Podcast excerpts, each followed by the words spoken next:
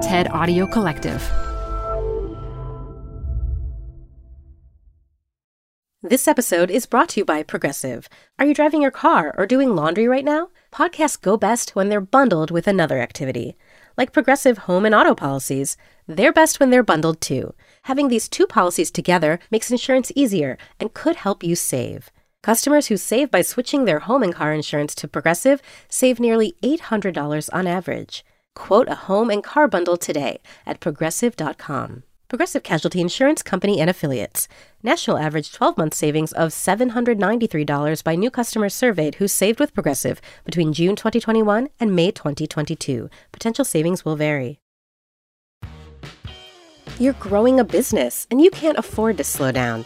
If anything, you could probably use a few more hours in the day. That's why the most successful growing businesses are working together in Slack. Slack is where work happens, with all your people, data, and information in one AI powered place. Start a call instantly in huddles and ditch cumbersome calendar invites. Or build an automation with Workflow Builder to take routine tasks off your plate, no coding required. Grow your business in Slack. Visit slack.com to get started.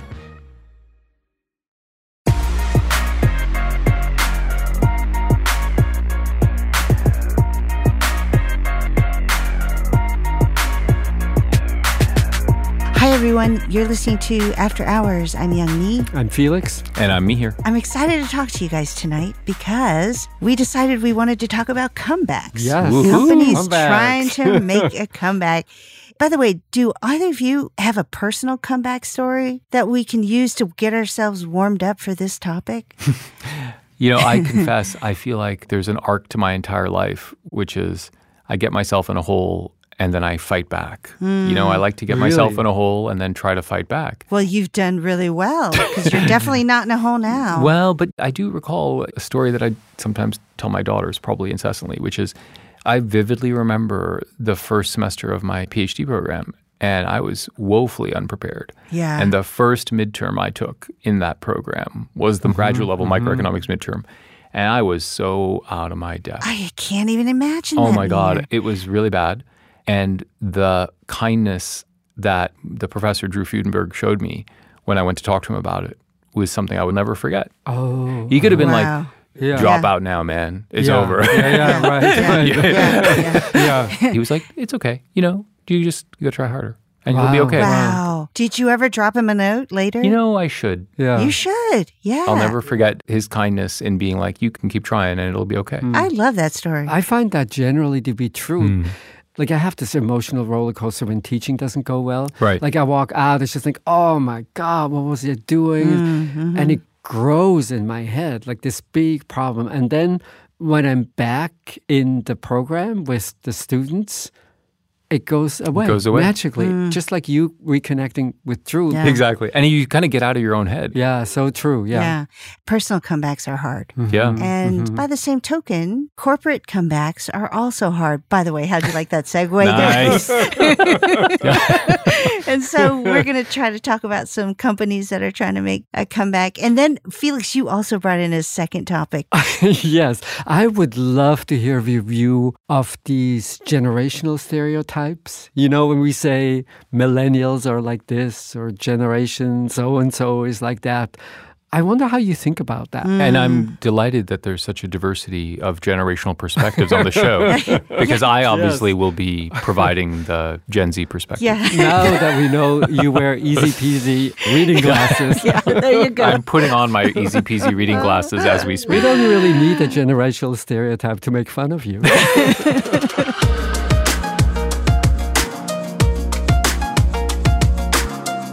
Okay, companies trying to make a comeback. Felix, what did you bring in? I was thinking about Hertz, the mm. rental car company. Yeah. Oh, in part, it's such a fascinating story because it touches on so many things that are happening in business these days. Yeah. So you remember they went bankrupt in 2020. Mm-hmm. And essentially, it's a story of just many management mistakes. So, mm-hmm. for instance, they doubled down on sedans right at the moment when everybody wanted to rent an SUV. Had this brilliant idea once they were in some financial difficulty to keep the cars longer than the traditional 30,000 miles. I don't know if you remember, you would rent like a car that was just like, what happened to this vehicle?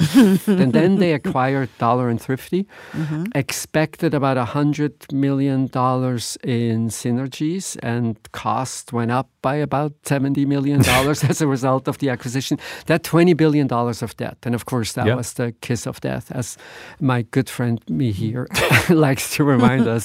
That is risky. Yeah. So that's the story into the bankruptcy. But then what happens once they filed for bankruptcy is equally interesting. They become very quickly one of the first meme stocks and they started issuing equity. By the way, and issuing equity while going through Through the bankruptcy. Yeah. Yes. And then the regulator stepped in and then they had to stop. So then a consortium of investment firms become interested. They offer $5 billion for Hertz's asset.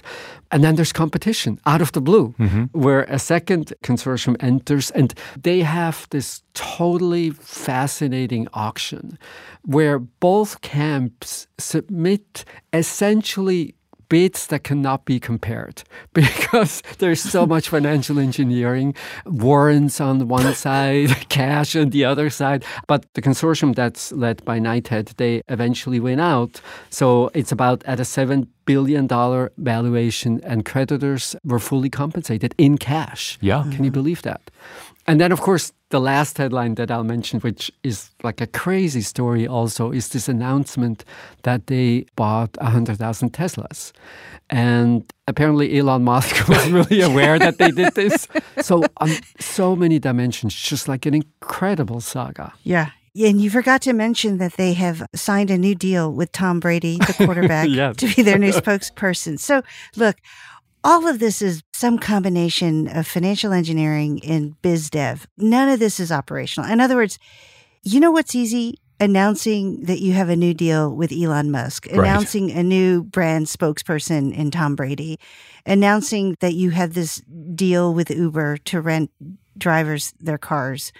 You know what's hard? Fixing your business, fixing your operations, fixing your service, fixing your value proposition to consumers. Mm-hmm. They're talking about everything but that. So I am very, very cynical about this company. If you think about the announcement that they have this deal with Elon Musk for 100,000 cars, and then Elon Musk coming out and saying, well, we've signed nothing. And then you realize what they meant by that is that they're going to go to the Tesla website and click 100,000 times. That's essentially what they meant by that. I think it is very difficult for me to assign any kind of credibility to anything this company does. But on the other hand, all of the stocks in this space are starting to become so memeified, if that's a word. Right. So Avis stock has been all over the place, and Hertz is now IPOing. Yeah, so they're mm-hmm. issuing equity. And Exactly. interestingly, the proceeds don't go to the company. The proceeds go to those investors. Exactly. I think the share price has doubled since August or something like this. And Yes. in fact, there's a little bit of a stock buyback by the company. So it's just like they're cashing out as quickly as they can. Yeah. The fundamentals are so meaningless here. And so I'm just very cynical about it. I'm sure Mihir is going to have a much more positive view of this company. Just No. judging from the expression on his face right now. I think the thing about this story that I love is what you started with, which is it's just a crystallization and a manifestation of so many things going on in the world mm-hmm, today. Mm-hmm. One example, which is in part the way that all the creditors got out whole and the equity holders did okay, is guess what happens to used car prices in the middle of the pandemic? Yeah. And the answer is they go through the roof. Yeah. What does Hertz yeah. do? Benefits enormously because they start liquidating used cars. and that turns out to be this massive boon. And then on top of it, you have this memification of stocks, and then Mm-hmm. this seeming coincidence between making an announcement about buying a bunch of Tesla cars and then two, three days later announcing that shareholders are exiting. Yeah. Yeah. And, yeah. Yeah. you know, Yes. even to my jaundiced eye, feels like, wow.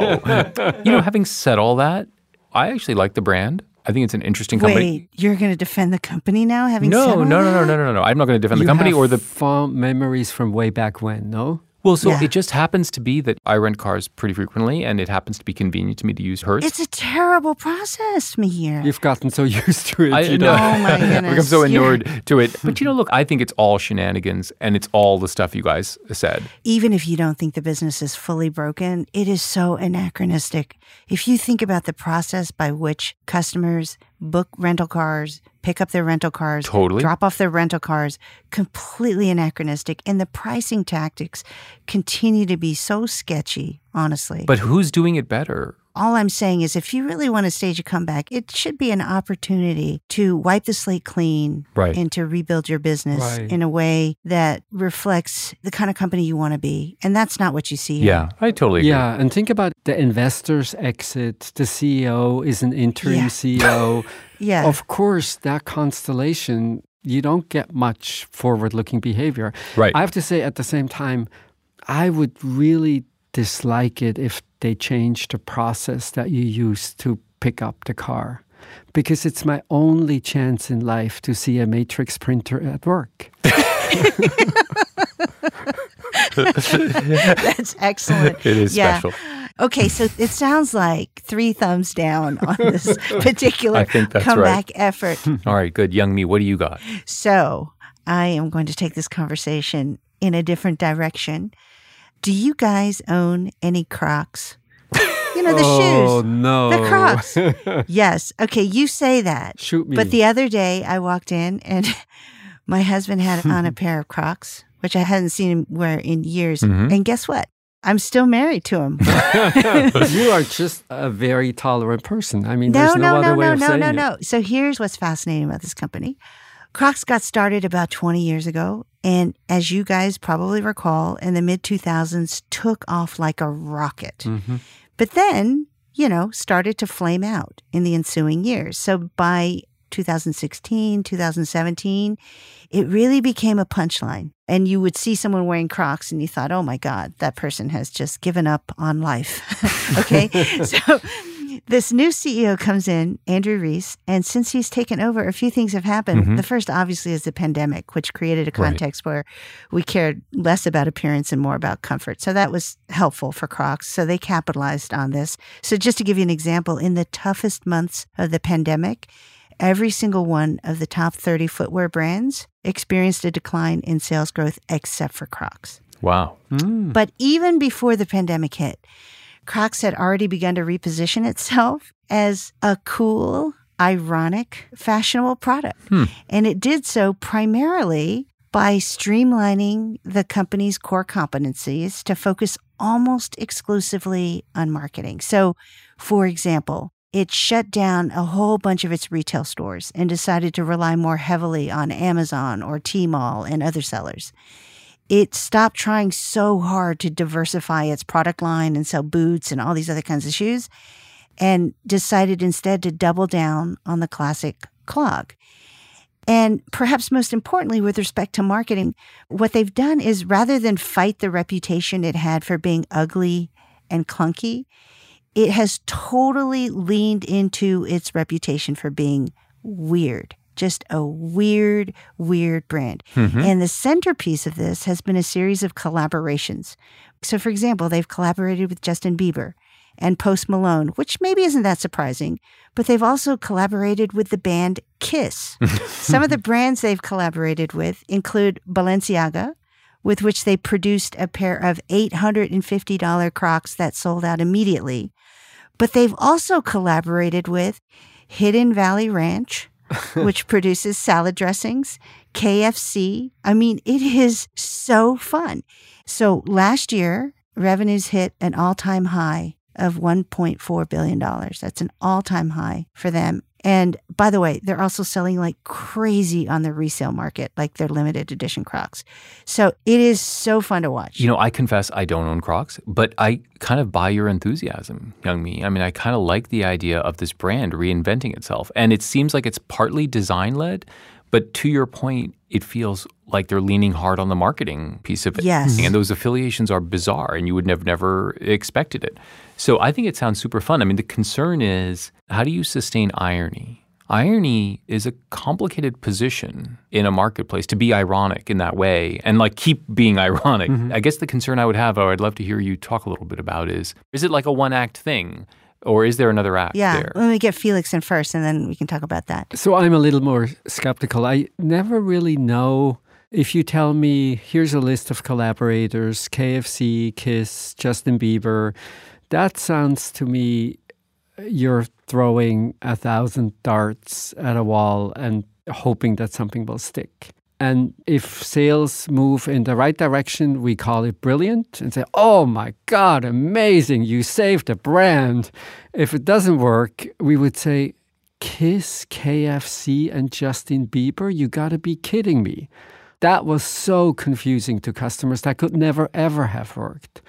So, how much of this is sort of exposed rationalization? Yeah. And how much is it someone sitting down thinking about what people really want and then hitting the nail on the head? So, number one, these things do operate in cycles, right? So, we may see another flame out in a couple of years. So, this is absolutely a roller coaster ride. Right. Then, you know, for the most part, any fashion brand that operates on the edge of things, in other words, there are evergreen fashion brands like Uniqlo, for example, that has Yeah. evergreen types of fashions. But if you're operating on the edge of anything, you are signing up for a roller coaster ride. Right. Mm-hmm. And the mm-hmm. bet you're making is that you can stay ahead or on pace with culture. That's the bet you're making.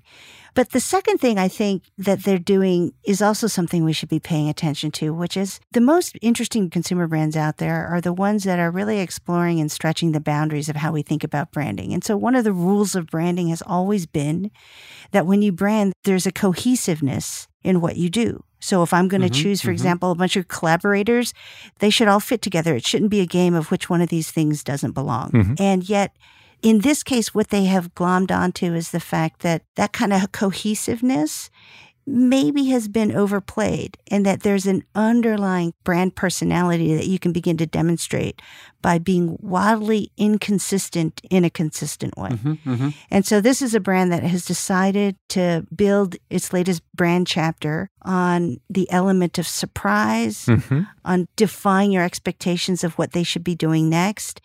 And so I just find it absolutely delightful to watch, in part because they might not be able to pull it off, Yeah. as you put it. I like the idea of describing this as you're making this bet, and because you're living on the edge, you don't really know is it going to work, is it not going to work. That I find very intuitive. But say, I show you what they did, but I don't show you any of the financials. Can you look at what they did and say, this is a smarter bet than some other bets that brands have made? I don't think you can to answer your question, Felix, but I do think, again, part of the cost you pay for operating in this space is that there is always some serendipity involved. Mm-hmm. And so part of what you're doing is you're signing up to play in a space where you're relying on some combination of strategic planning and some combination of serendipity. And that's why brands that operate effectively in this space, it's less important that they are proactive in their planning and almost more important that they be reactive to what happens to the stuff they throw on the mm-hmm, wall. So mm-hmm, you're mm-hmm. throwing stuff into the culture.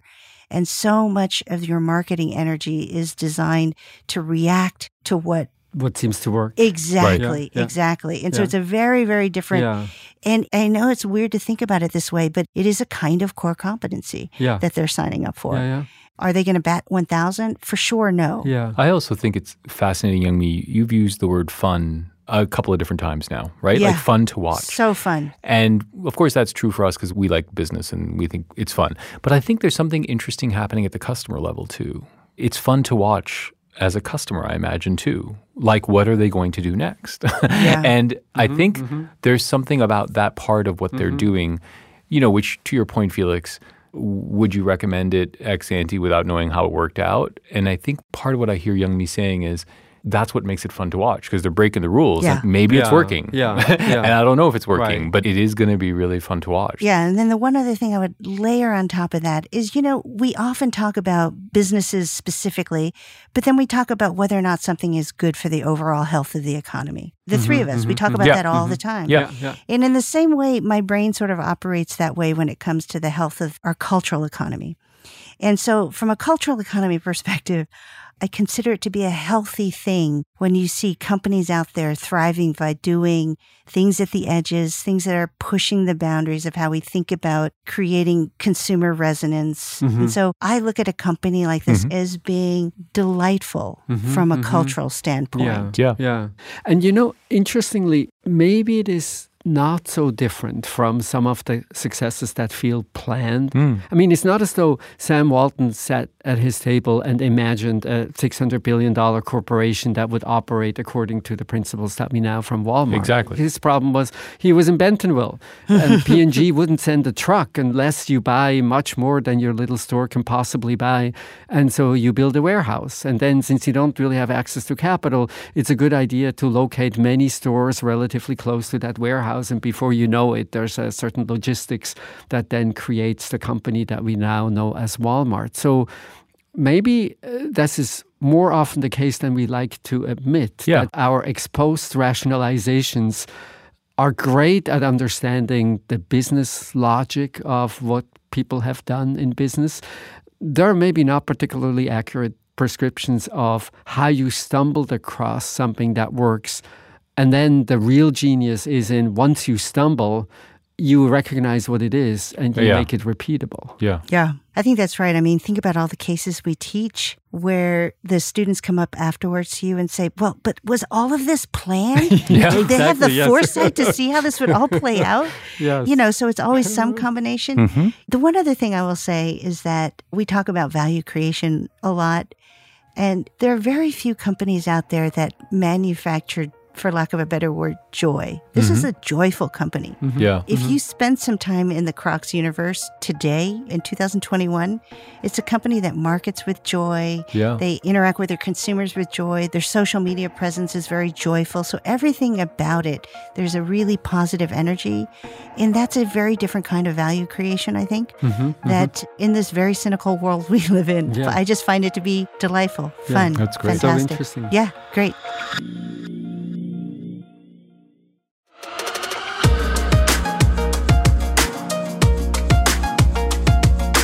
Okay, Felix, you wanted to talk about generational stereotypes? Yes. I mean, we all know the stereotypes, of course. Boomers, ambitious workaholics that ruined life for everyone else. Millennials, the tech obsessed narcissists that want a trophy for everything. Generation Z, the coddled snowflakes who are scared of adulting. There's like no shortage of describing the various generations in the most not so nice way. And we've all been teaching for quite some time. Do you see any of these changes in your students? Do you think the way they express themselves? Does it remind you of some of these stereotypes? Do you see changes over time? Yes and no. I mean, I think there are two questions embedded in what you're asking. One is, do they match the stereotypes that you described? And Mhm. there, I think my answer is mixed. Are they different than the generation that I taught 10 years ago? Yeah, I think they are. Very they feel different, really right? different. Yeah. Yeah. Yes. I mean, I think the hard thing about these conversations is these are totally arbitrary characterizations and constructs. Basically, they're caricatures. And like any good caricature, they are kind of false because they exaggerate some tendency, but there's a kernel of truth in that caricature. I have a similar experience seeing some changes. And one of the things that I think is so incredibly important about what you say, Mihir is is this something generational or is it just because people are younger? yes. yeah. And when we were at that Yeah. step in our life, we were exactly like them, except mm-hmm. it's been a little while ago, and so we forget. But it's definitely the case, and you must see this too, when you read about people in companies who feel super uncool given the next generation at work. Say, I think how you use or don't use emojis changes, like just in interesting ways, where for one generation it's this great discovery to signal emotions. Other generations use it more in an ironic manner. What's your advice if you feel out of place, if you feel uncool in a particular place? So this strikes me as being somewhat new. So it has always been the case that the social hierarchy in a professional setting has been correlated with your degree of experience. Now, that's not always true in non professional settings, mm-hmm. Yeah. but mm-hmm. in the workplace, it historically has been the case that the more experience you have, the more social status you have, the more deference you get to be the recipient of as a result of that experience. Yes. And one thing that does strike me as being somewhat different, you hear executives talk about this all the time about being intimidated Yeah. Yeah. by some of the most junior people in their organization to the point where you have many companies now hiring generational consultants to come and help them understand the psychology of their entry level employees. And I think that does feel very different. And on the one hand, I do feel like it's incumbent upon every generation to try to understand other generations. And so if you are mm-hmm. of an older generation, it's incumbent on you to really try to understand young adults and vice versa. But it feels a little out of balance right now. Yeah. I love that idea of being in touch with the next generation because it's their world more than it is our world. Mm-hmm. that was something my father would always say.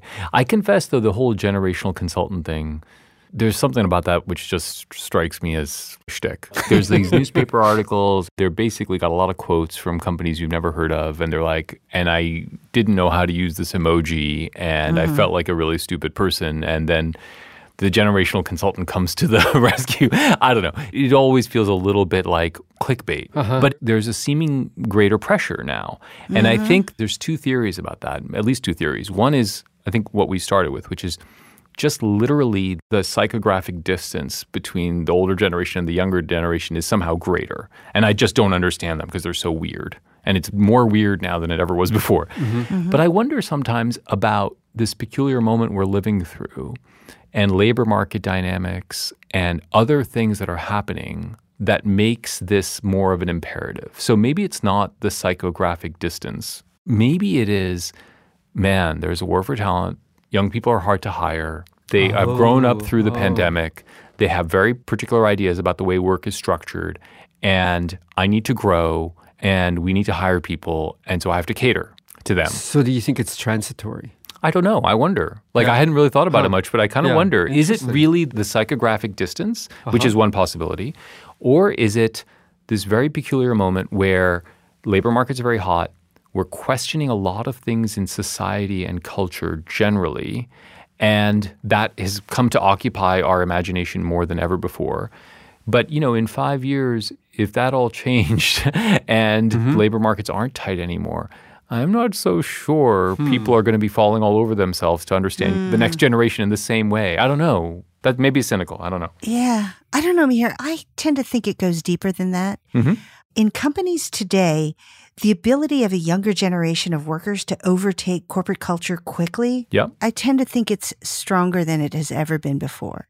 And one of the reasons for that is our tools for communication are really geared to that younger generation. So consider what happens, for example, when a company decides to adopt Slack as Right. a tool. Mm. Yeah.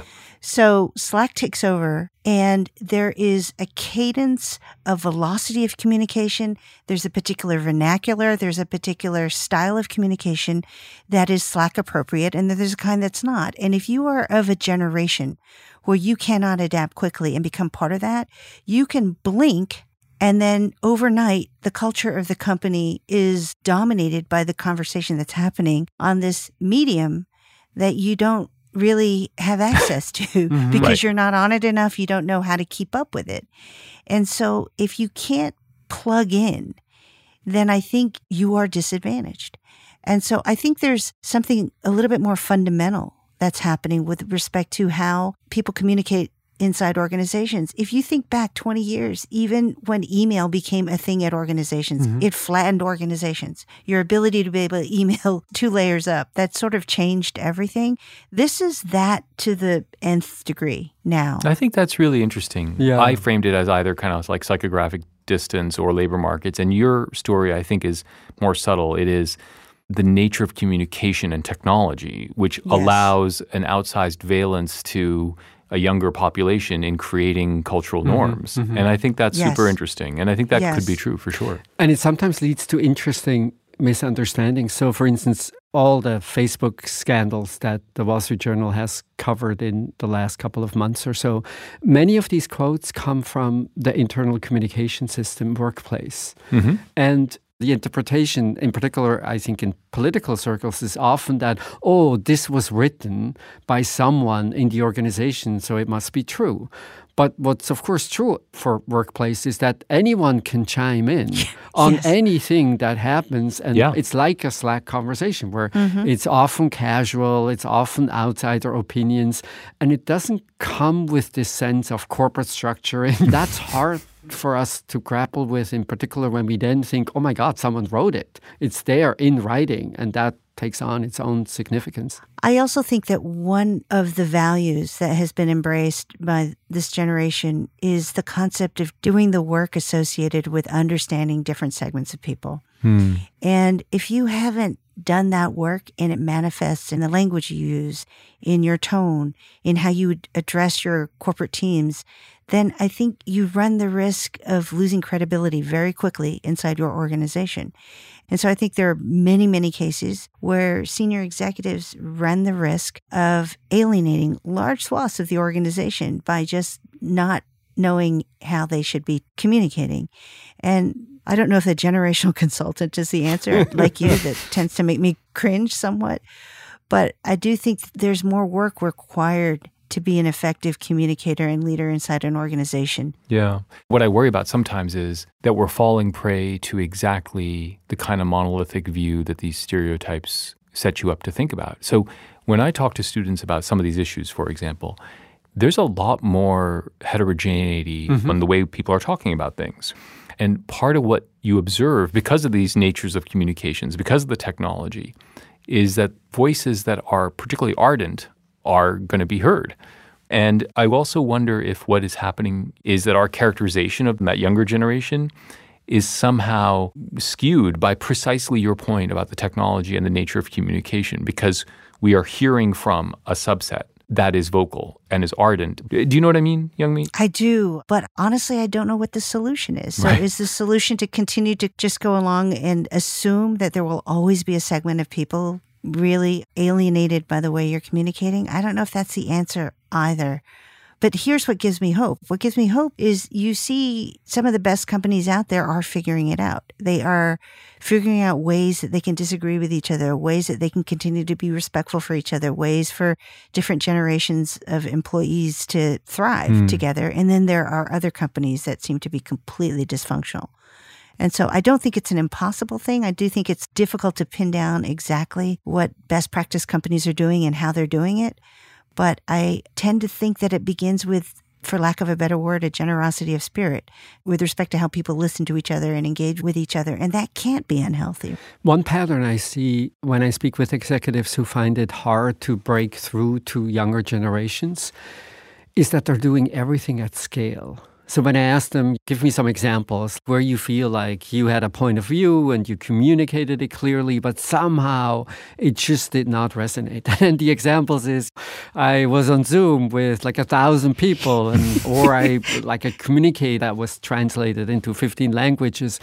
And I think developing a sensibility for other generations is cultivated in personal conversations. Yeah. Among senior executives, I think many lack the practicing ground to really good at figuring out how do you get through, how do you hmm. express themselves. And it's not something you learn at scale. It's a classic problem, right, Felix? Which is it's the problem of the bubble that you surround yourself with and the mm-hmm. people you Right. surround yourself with. I mean, you know, not to pat ourselves on the back, but one of the things you're forced to do if you're a teacher or a professor is you have to interact with young people. you have to. and it's great, but it's hard and it forces you Yeah. to, right? So if you're a senior executive, mm-hmm. I think you can create a bubble where you don't talk to Yeah. 20 year olds and 25 year olds and you talk to a bunch of 50 year olds. And that mm-hmm. has nothing to do with any other thing. It's just really unhealthy. yeah. But think about our experience in interacting with large groups of young people. And all of us have had situations where we have stumbled. And for the most part, I think I speak for the three of us when I say that the response from the group has almost always been constructive. Mm-hmm. Yeah. They might push back or talk to you afterwards, but it Mm. always comes from a place of respect. And it always comes from a place where they're trying to build a bridge Mhm. and they understand that you've been trying to build a bridge. And so it's fine. Yeah, I mean, I think what's fascinating about what you're saying, Youngme, is we're trying to locate the problem with young people. Mm. Maybe the problem is the older generation who's so risk averse about making mistakes. Yeah. And in fact, there is a lot of generosity of spirit in the world. Yeah. And the problem Yes, is there the really is. caution and the risk aversion Yeah. that older people have, which is actually causing the issues. Yeah. You know, as opposed to just engagement with good spirit, which has got to be the right answer. When you have been confronted directly by someone from a younger generation, what's the tenor of those encounters? I feel the hardest part of this conversation is exactly what must be hard about young people when they get stereotyped by generation. So, say if the tenor of the conversation is you're white, you're male, you're old, that is sort of the lens through which everything gets communicated. That I find not so easy to deal with. There's not that generosity of spirit that you alluded to earlier. Mm-hmm. Mm-hmm. And I think mm-hmm. that's a difficult conversation to have. But I also have to say, to your earlier point, it happens so rarely. It's so uncommon. Yeah. Much more common is someone saying, Did you really mean to say that? Yeah, Did I hear you correctly? Because I was a little uncomfortable with this. And Hmm. you're really given the space to explore the idea more deeply in a way that you can find common ground and make sure that the bridge that you're trying to build with whoever it is you're speaking with remains intact. Yeah. Mhm. So much to think about. Yeah, I know we're running out of time, but that was interesting to think about. Thanks, Felix. Yeah. Very good.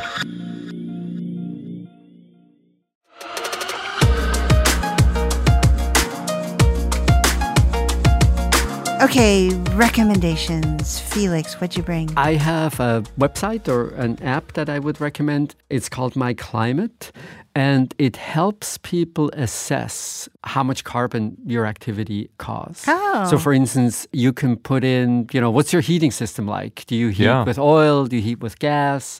And then you can see what if we use 10% less? Would that make a big difference? So, say if I fly, I fly economy, I fly business, would that make a big difference? And the website, I think, which is also great, it then allows you to buy offsets if you're so inclined. Yeah. But even just the educational aspect to go, you know, how do I commute? What's my work like? What's Right. my house like? Is really fantastic. Hmm. so That's my fantastic. climate really quite nice. It's myclimate.org. I'm just taking a look at it, right? Yes, Yeah. exactly. Is it yeah. super user friendly? Yeah, It looks you like it. click, Yeah. you see like Looks six, like seven totally. categories. This is interesting. and then you can really go down the rabbit hole. Yeah. But the way it's built is really nice. That sounds like a great rabbit hole. so I have a somewhat strange recommendation. So my recommendation is a book or any book like the book I'm about to recommend. So the book is called In Case You Get Hit by a Bus. How to organize your life now for when you're not around later. And it's one of many books of this sort that just help you get organized for death. you know, in case, so that you're prepared yeah. for the unexpected. And the reason I wanted to recommend this is this is the time of the year where I kind of do a personal audit and I actually keep a regular living document that's called just in case. And all my kids have a copy. And it's different than the kind of reflective emotional piece you write to your Oh, loved ones mhm, for after your mhm. passing. This is totally pragmatic, which is here are where the bank accounts are. Here's who to call for this. It's just a very, very pragmatic thing. And every year Mm. I go through and I just update it. And it's the kind of thing that everybody puts off all the time. But if you are one of those people, then it can be helpful to get a book like in mm-hmm. case you get hit by a bus. And it helps you manage everything from your passwords mm-hmm. and Yeah. your bills and just everything. So, my recommendation is this book or a book like it, or to do something that will help you get organized. That and it's so easy to put off, right? it's so easy. I love that idea. It's so easy, as Felix said, not to think about it, but it's critical. yeah. And you have a recommendation? Yes, I do. You know, now that we're leaving the pure Zoom slash COVID world and we're re entering the real world, the question I have asked myself is what part of that Zoom life am I going to actually bring into the real life?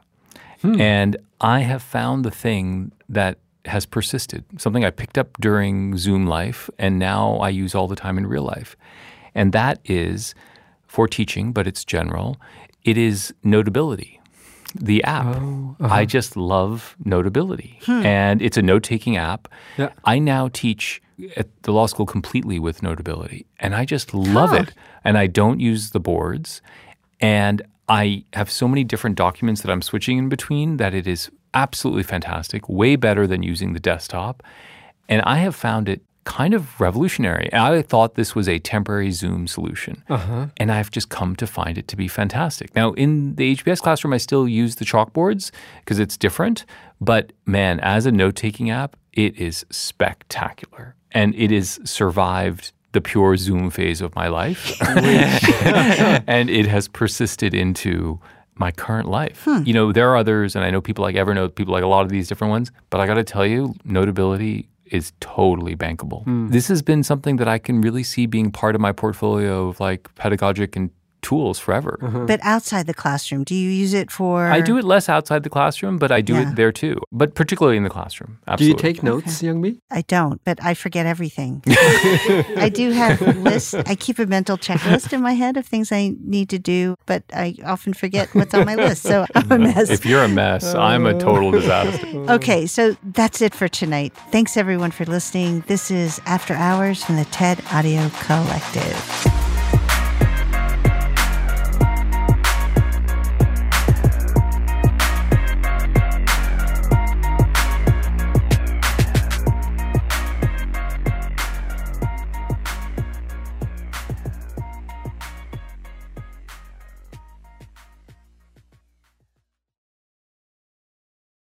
Support for the show comes from Brooks Running. I'm so excited because I have been a runner, gosh, my entire adult life. And for as long as I can remember, I have run with Brooks running shoes. Now I'm running with a pair of Ghost 16s from Brooks. Incredibly lightweight shoes that have really soft cushioning. It feels just right when I'm hitting my running trail that's just out behind my house. You now can take your daily run in the better than ever Ghost 16.